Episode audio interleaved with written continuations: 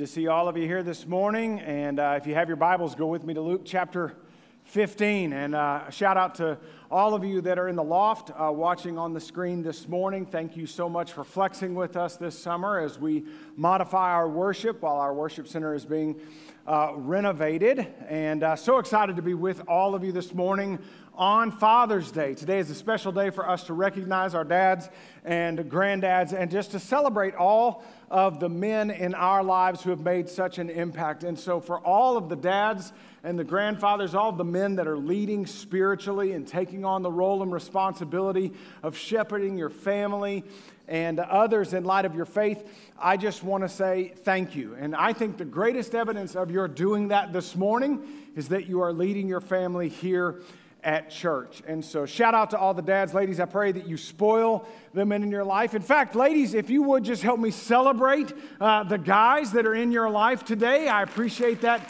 very much. Okay, I'm just going to be honest, very underwhelming, girls. very underwhelming.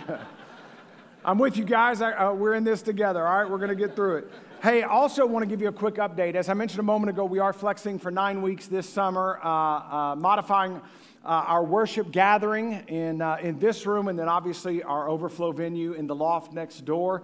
Uh, that is for our, Proclaim initiative. And I wanted to give you a brief update on where we are. Our Proclaim initiative is something our church launched early this year, uh, stepping out by faith, believing God for an opportunity to expand some facility space in an effort to accommodate all the growth that He is entrusting to us. I want to thank all of you that have been so generous in pouring out and into this great work of God. Also, want to challenge you if you have not yet had an opportunity, we are still a little short of our goal, and we really need your help to close that gap. So, if you have questions about Proclaim, our staff would love to buy you a cup of coffee and talk to you about that. Um, you can find out more information at Guest Central about Proclaim today and uh, what it is we're doing and why it is we're doing that. But I wanted to give you a construction update just so you can see some of the progress that's being made. On the screen behind me, you'll see several pictures. That includes the renovation of the worship space. You can see we've cut the stage down down. We've modified the walls that are adjacent to the stage to make room for the baptistry. This is going to allow us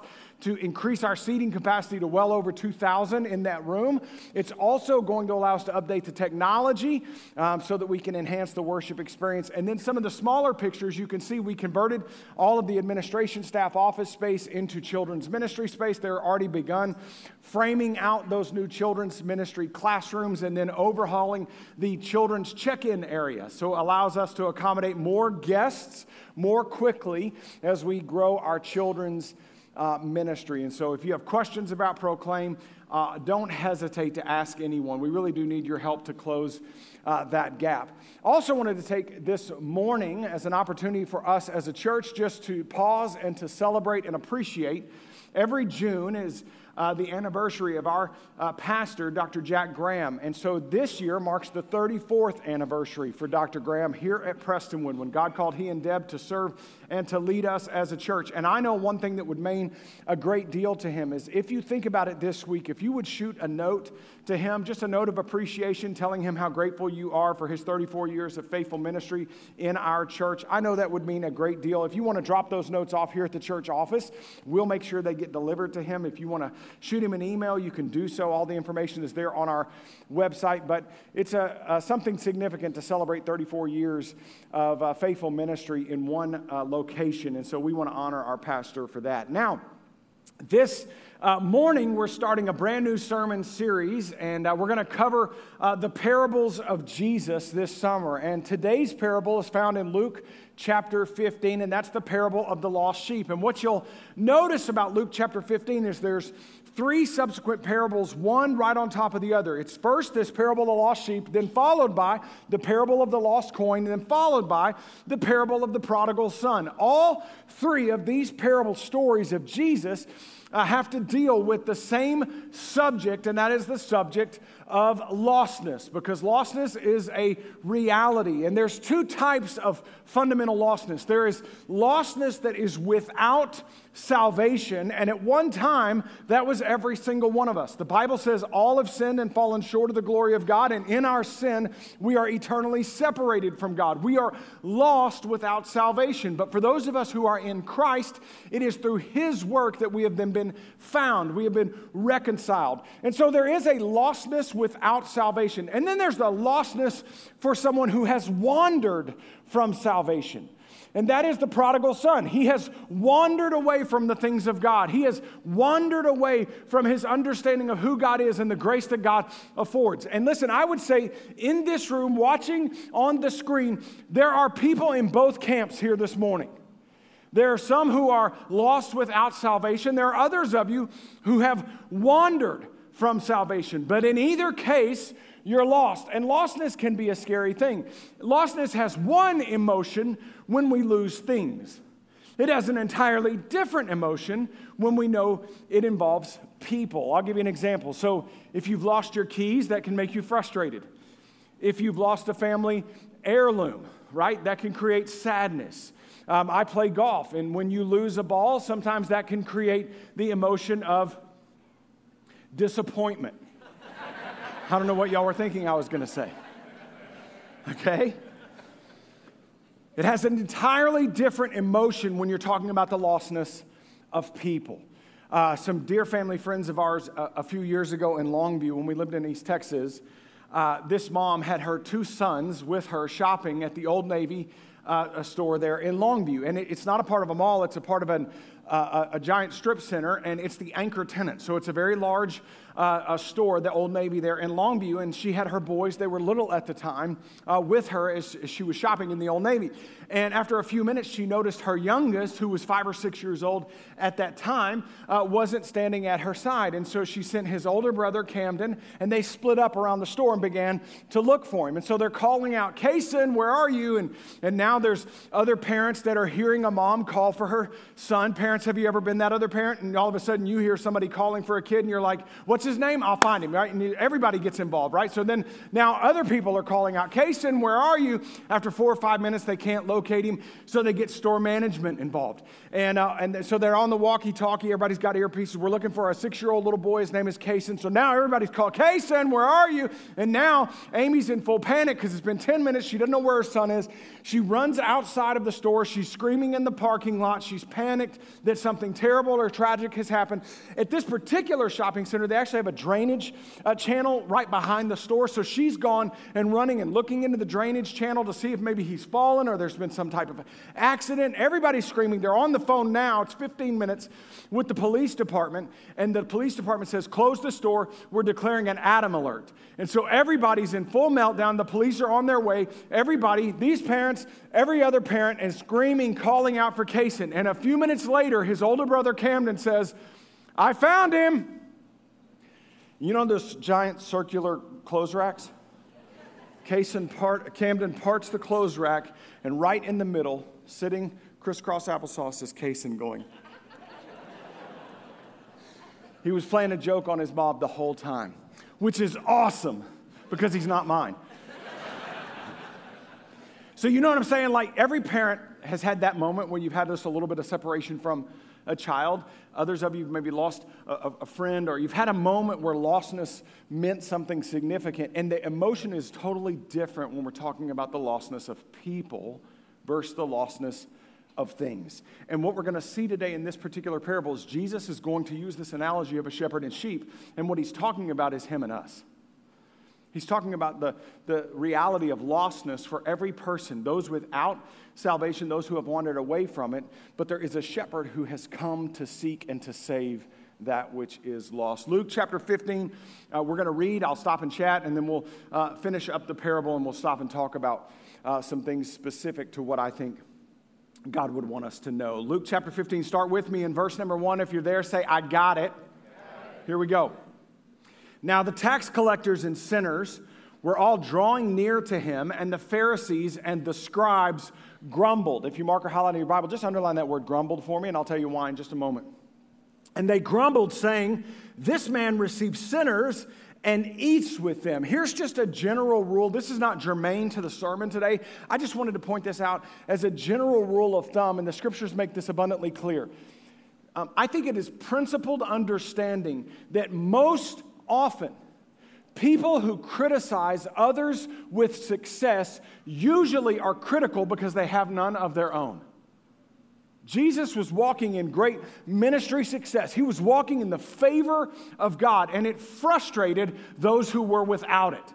And so you'll just notice some of you have been experiencing hate from other people, criticism from others. And I would just point out to you rarely is someone doing better than you critical of you.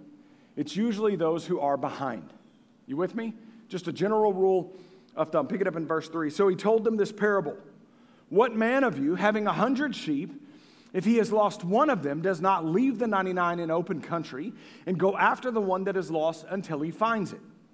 And when he has found it, he lays it on his shoulders, rejoicing. If you mark or highlight in your Bible at the end of verse 5, underline that word, rejoicing. And when he comes home, he calls together his friends and his neighbors, saying to them, Rejoice with me. Underline that word rejoice. For I have found my sheep that was lost. Just so I tell you, there will be more joy, underline that word joy, in heaven over one sinner who repents than over 99 righteous persons who need no repentance. Now, this morning, the way I want us to study this particular parable is I want to first highlight for you what I think are characteristics of the two primary characters that Jesus uh, uh, reveals to us in this particular parable of the lost sheep. We're going to highlight the characterization of the shepherd, and then we'll talk about some characteristics of the sheep. And then I want us to draw attention to the joy that is the obvious result when lost people get found. And, and so I, I think there are two characteristics of the shepherd that are worth our paying attention to, especially when we're going to see in just a moment that Jesus identifies himself as the good shepherd. The first characteristic of the shepherd is this that he leaves the 99 to go and find the one. Jesus came for a specific pur- purpose, and that is to rescue, to reach, to redeem that which is lost. And how do we know that? Because the way he describes a good shepherd is one who is willing to leave the comfort and the convenience of all of those who remain in the fold and to pursue the one who wanders outside of it. He leaves to go and save. Here's the second characteristic of the shepherd that he lays that sheep on his shoulder. Now, think about this in terms of salvation. Notice that when this shepherd who's left the 99 to go and find the one that's lost, when he finds that one that is lost, he doesn't say, Get back in line. Where have you been? What does he do? He scoops up that lost sheep, he puts that lost sheep on his shoulders, and then he takes it back into the fold what the understanding is this that God's grace is so great that it is not dependent upon us doing our work to get back into His fold, but rather His pursuit of us and then Him doing the work for us that actually finds us so that we might be saved. These are the characteristics of the shepherd. Now, what do we know about the characteristics of the sheep? Well, I will tell you, I think there are three primary reasons. I could list a bunch more, but I think there are three primary reasons why sheep get lost. The first is this sheep are dumb. You know what I mean? Like sheep are dumb. Isaiah 53 6 says this All we, like sheep, have gone astray. We have turned every one to his own way, and the Lord has laid the, on him the iniquity of us all. Uh, sheep sometimes get lost because sheep are dumb and they do dumb things. Now, I'm not saying because we're sheep that you're dumb. I'm saying we have all done dumb stuff. If you've ever done something dumb, raise your hand. If you don't have your hand up, that's dumb. You know what I mean? Like we've all done dumb stuff. I think back to just some of the things that I've done, some of the words that I've said, some of the thoughts that I've held. It's dumb. And there's no real way to explain it or understand it except to say that it's dumb. Well, why is that? Well, because I'm a sheep. And sometimes sheep do dumb stuff. I found a meme on the internet that I think best explains this. I want to show it to you. Turn your attention to the screen. Now, here's a shepherd who cares about a sheep that has fallen into a ditch. And so this shepherd gives of himself, sacrifices of himself to rescue this sheep. Now, look how excited the sheep is.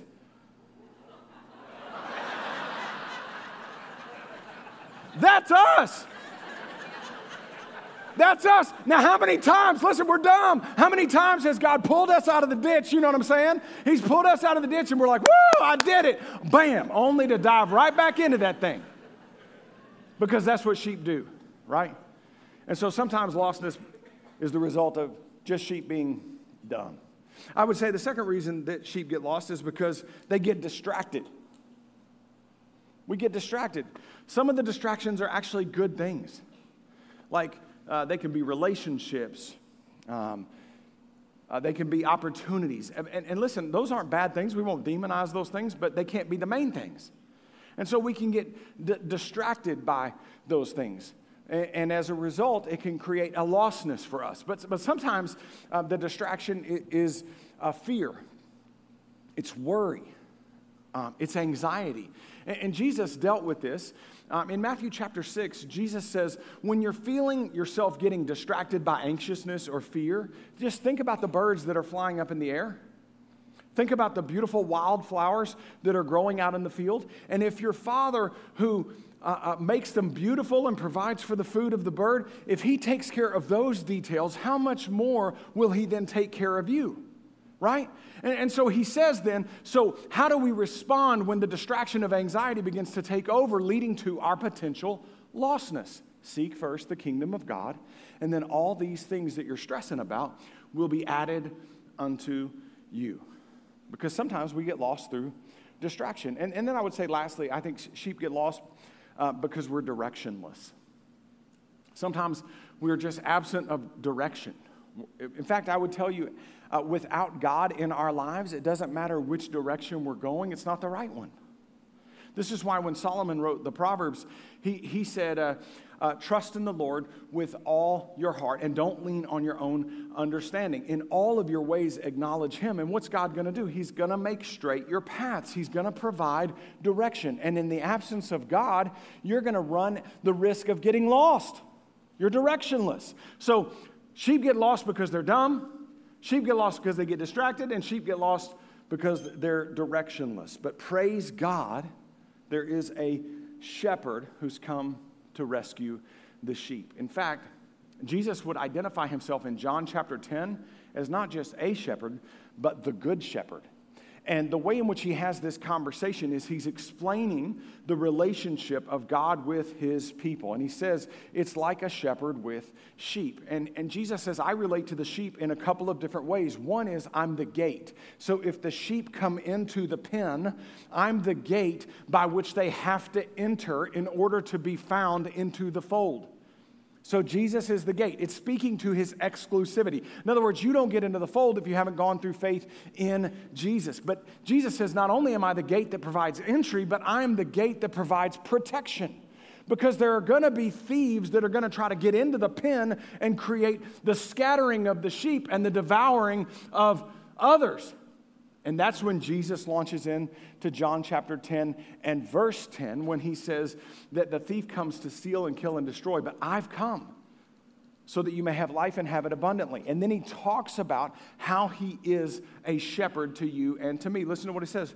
He says, I, The thief comes only to steal and kill and destroy. I came that they may have life and have it abundantly. I'm the good shepherd, and the good shepherd lays down his life for the sheep. He who is a hired hand and not a shepherd, who does not own the sheep, sees the wolf coming and leaves the sheep and flees. And the wolf snatches them and scatters them. He flees because he's a hired hand and cares nothing for the sheep. Now, watch Jesus. But I am a good shepherd. I know my own, and my own know me, just as the Father knows me, and I know the Father, and I lay down my life for the sheep. And I have other sheep that are not of this fold, but I'm going to bring them in also that they will listen to my voice. And so there will be one flock and one shepherd. For this reason, the Father loves me, because I lay down my life that I may take it up again. Nobody takes it from me. But I lay it down of my own accord. I have the authority to lay it down. I have the authority to take it up again. This charge I've received from my Father. In other words, Jesus is explaining the reason why he has come. He's come on a rescue mission as a good shepherd to save lost sheep, to pursue the lost sheep. And, and so, as it relates to this parable of the lost sheep, we now know okay, Jesus is identifying himself as the good shepherd, and we are the sheep that get lost.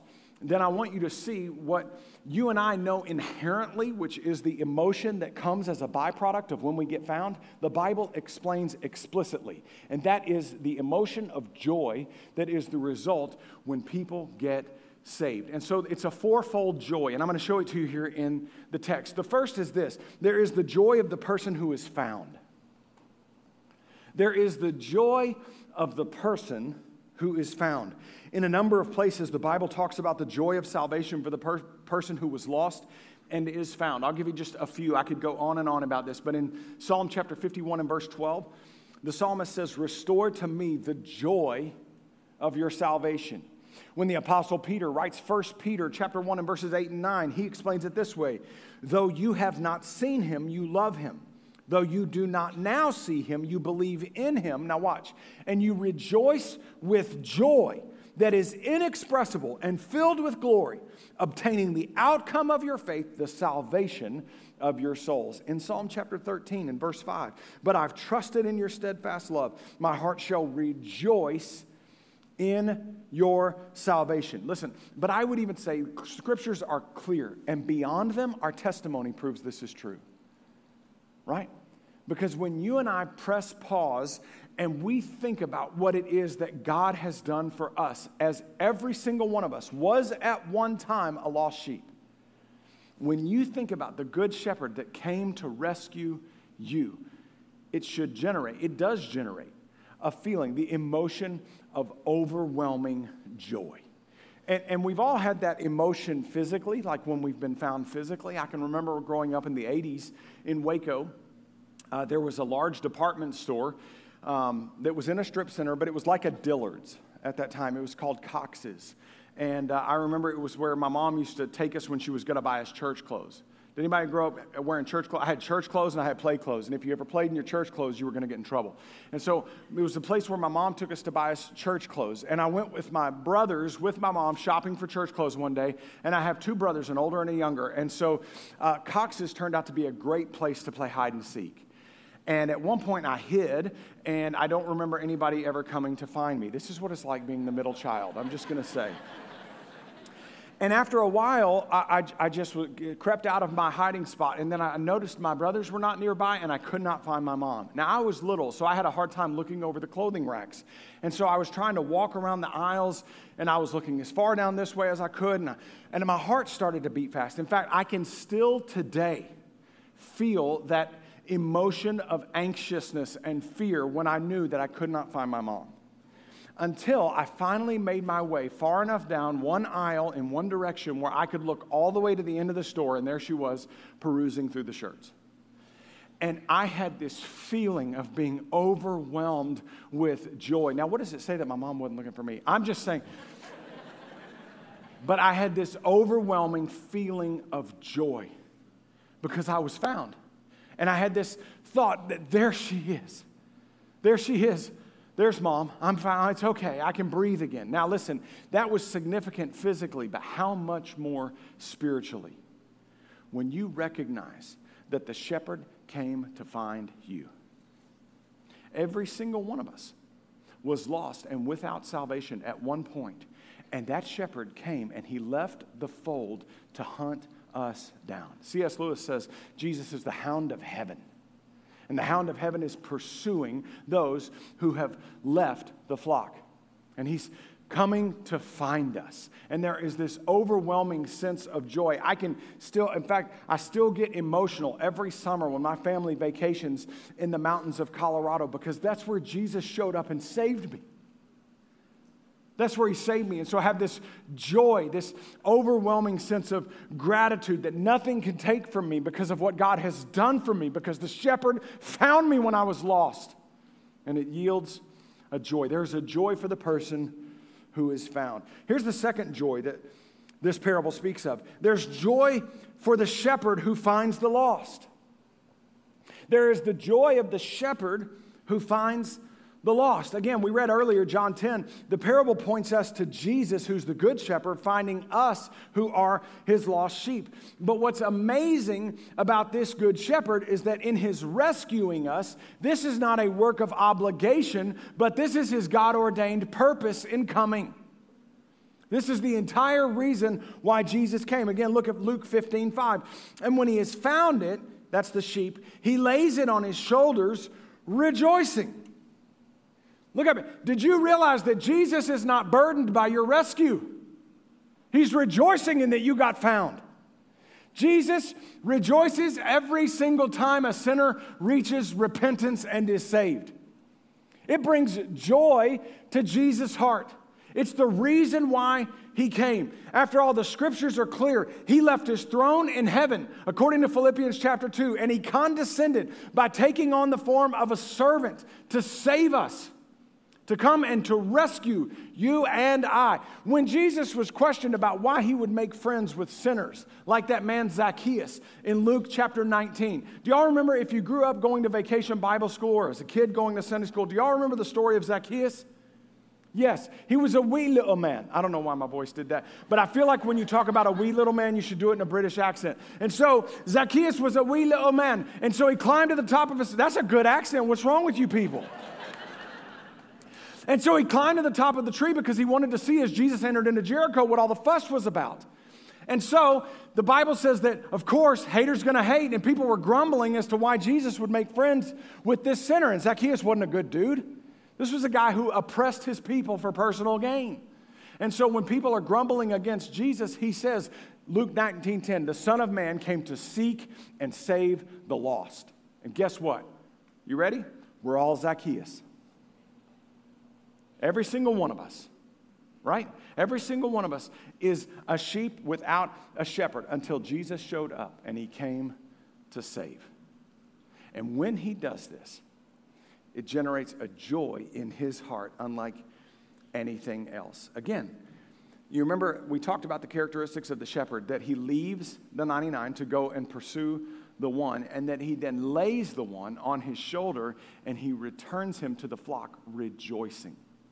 Now, in my mind, I always visualize moments in the Bible, and in this moment, what I'm visualizing is not the shepherd returning with a frown on his face.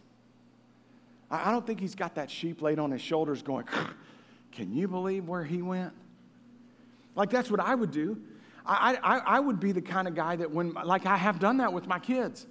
Like a few years ago, my son Coleman got separated from me when he was little, little bitty. He got separated from me in academy. And I remember when I finally found him, even though my heart was beating fast, the first thing I did was scold him. Boy, you can't leave my side. You know what I mean? Like Jesus doesn't do that. He doesn't scold him when he finds him. I imagine this shepherd with these sheep on his shoulder, grinning ear to ear. Why? Because the scripture says that he returns the sheep with rejoicing. And so there's a joy for the shepherd who finds the lost sheep. Here's the third there is the joy of others who witness the lost getting found. There's the joy of others who witness the lost get found. The joy of God's salvation, this is the shepherd's rescue, is something that spills out, and I would argue creates a contagious joy for every person who gets to witness it. Look with me again at verse 6 of Luke 15. And when he comes home, now, watch. He calls together his friends and his neighbors, saying to them, Rejoice with me, for I have found my sheep that was lost. I just want to say this to you in love. If the news of someone getting saved, if the news of someone who was lost getting found does anything for you other than create a supernatural joy within you, something's wrong with you. I don't care if you got beef with them or not. I don't care if you know them or not. Because the natural response for others who get to witness the lost getting found, especially for those of us who were once lost and have been found, the natural response, the only logical response, is supernatural joy. An excitement. This is why here at Prestonwood, we get so excited when you hear stories about kids getting saved at Adventure Week, students turning their life around at beach camp. When you hear stories about people walking the aisle and giving their life to Jesus in one of these worship services or across the table with a friend over a cup of coffee. Why? Because you know that you were lost and you got found. And so when you get to hear the news of someone who is lost that then gets found, all it should do in you and I is create a supernatural joy. And when it doesn't, then there's something wrong with us. Like, have you ever seen a kid um, whose friend wins an award and they're really not that excited for him? You know what I'm saying? Y'all have had, y'all seen those moments when the kid's like, "Hey, yeah, congratulations, I voted for you." like we can't have that. That cannot creep into the church as it relates to the news of salvation, as it relates to the lost getting found. Just this week, just this week, I had a friend of mine uh, uh, call me and uh, tell me that his young son, who's uh, a first grader, uh, they were having a lot of spiritual conversations, and his young son this week uh, called upon Jesus for salvation, knelt down at his bedside with his dad, and gave his life to Christ. And when my buddy called me uh, to tell me that, that good news, I, am wondering, I, I, meant to ask him this, he was in the first service. I mean, I, I'm wondering if he could hear my smile. You ever seen somebody who has a smile so big you can hear it? You know what I'm talking about? Boy, y'all are angry today. What's wrong with you? You know what I'm talking about? Like when somebody's got news so good, you can hear them smile. And so that's what it was because he called me to tell me his son got saved. And so this little baby who's been prayed over since his mom was carrying him in her womb now has decided upon his own volition to trust in Jesus Christ for the forgiveness of his sin. And the only thing I knew to do was to celebrate with my buddy because I too was once lost and like my buddy's friend have been found. My son Coleman had a friend text him from beach camp this week and tell him that he gave his life to Jesus while he was at the beach. And Coleman was in the breakfast room telling his mom and I about this, and my son's grin was ear to ear because one of his buds got saved. One of his friends has forever seen his eternity redeemed. And that's what should happen. It should create this contagious joy in every single one of us when we hear the news that someone who was lost has since been found. And that leads me to number four. Four, there is a joy of heaven when the lost are found. There is a joy of heaven when the lost are found. Did you realize that as important and good and right as holiness and godliness and right living happen to be, what generates the greatest joy in heaven, what generates the greatest excitement and celebration in heaven, is when the lost get found. When sinners get saved. Look at Luke 15, 7. Just so, Jesus says, I tell you, there will be more joy, more joy in heaven over one sinner who repents than over 99 righteous persons who need no repentance. I, am wondering if the celebration in heaven is so significant because for the angelic that are there, for the angels, the created beings of God that exist for His glory and the ultimate and eternal worship of His name, I, I wonder if the joy is so significant. I wonder if the celebration is so great for two reasons. One, the angels might know in a way that we could possibly understand what it is that sinners have been saved from and where it is that sinners have been saved for. Do you know what I mean? Because the angels were there in eternity past when Satan rebelled against God and fell with a third of his friends from heaven.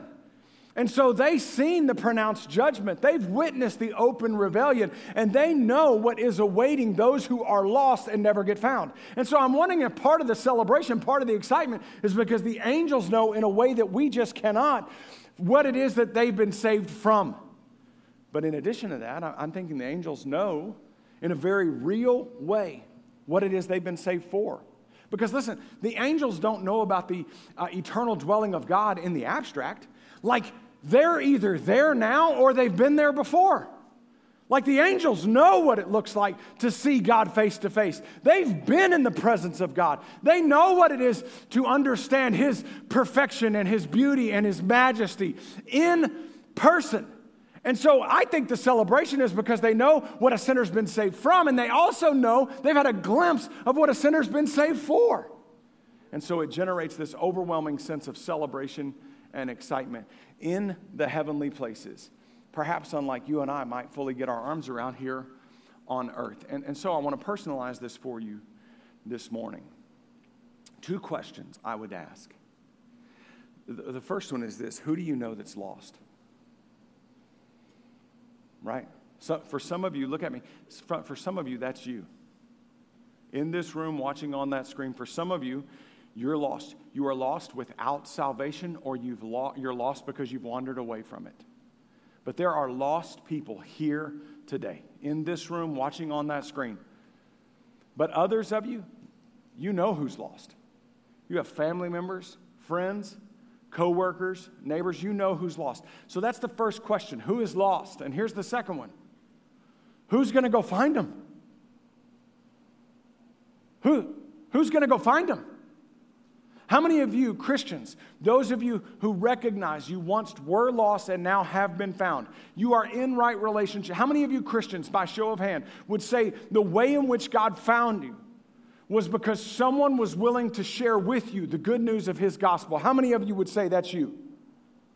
Look around the room at all the hands that have gone up. Because somebody shared with you the good news that there's a good shepherd who's come to rescue the sheep who are lost. That's my testimony. It started with my mom and my dad pouring Jesus into me from the earliest of age. Thank you, mom. And it culminated in 1998 with a guy who owned a ranch in Salida, Colorado, challenging me and calling me to repentance. And I was born again. Right? Who do you know that's lost? And who's going to go see that they get found? Here's what I would just say, fam found people, find people. That's our job. This is our opportunity. I, I, was so fortunate this week. I did a. I was out of town for just a few days. Had to take an Uber to the airport and to the hotel and then to dinner and right. So in every single uh, a car ride, in every single Uber, someone from our group was sharing the good news of the gospel with one of the drivers that took us there. Such an encouragement. Such a great reminder. Found people, find people, and all of you know somebody who needs to be found. Some of you are those people. You're lost without salvation. You've wandered away from it. But either way, you're lost. And I think the hound of heaven is chasing you. And so the challenge for you this morning is this, and here's the invitation and how we'll close. If you are here today and you are lost, you're either lost without salvation or you're lost because you've wandered away from it. What if today is the day, this Father's Day, that God wants you to get found? And so I'm going to give you an opportunity in just a moment uh, we're going to stand and we're going to sing, and you'll have an invitation to come forward and to share with someone. I'm lost, and, and I think Jesus means for me to be found. Today, I want to give my life to Christ. I want to return. I want to reach repentance. I want to be like that prodigal and come to the end of myself. But others of you, maybe you need to pray today for someone who's lost. You have a family member, you're married to someone who is far from God, you have a child who is far from God, you have a coworker or a friend who is far from God. They're lost. Found people find people, and it starts when we pray. That we would pray that God would see them and reach them. And if He chooses to you and I, to use you and I to be an instrument that does that good work, then all the praise goes to Him. But I'm going to challenge you, whatever God is speaking to your heart, that you would be obedient to respond to just that. You know, the invitation in our church is something that's unique uh, to us here at Prestonwood. And one of the things I would just ask of you, especially in a room that's this small, or for those of you that are watching in the loft, is that this is a sensitive part of the morning. So if you could limit your movement as much as possible, and if you belong to God, if you would just use this time to pray that God would stir in the hearts of his people and that we might be obedient to respond to what it is that he's doing. Found people, find people. And if you're lost, God wants to find you. Father, in Jesus' name, I thank you for all that you have done. I thank you for who you are. And I would ask, God, as we move into this time of invitation and this worship response, that we would be a people who are obedient to what it is that you would ask us to do. God, thank you for finding us. Thank you for finding me. And Lord Jesus, I pray for every person who is listening to my voice right now, Father, that if they're lost and without, or if they're lost and they've wandered away, that today would be the day that they get found. Father, we love you. We can't do this without you. We pray to you and through you. In Jesus' good name, amen.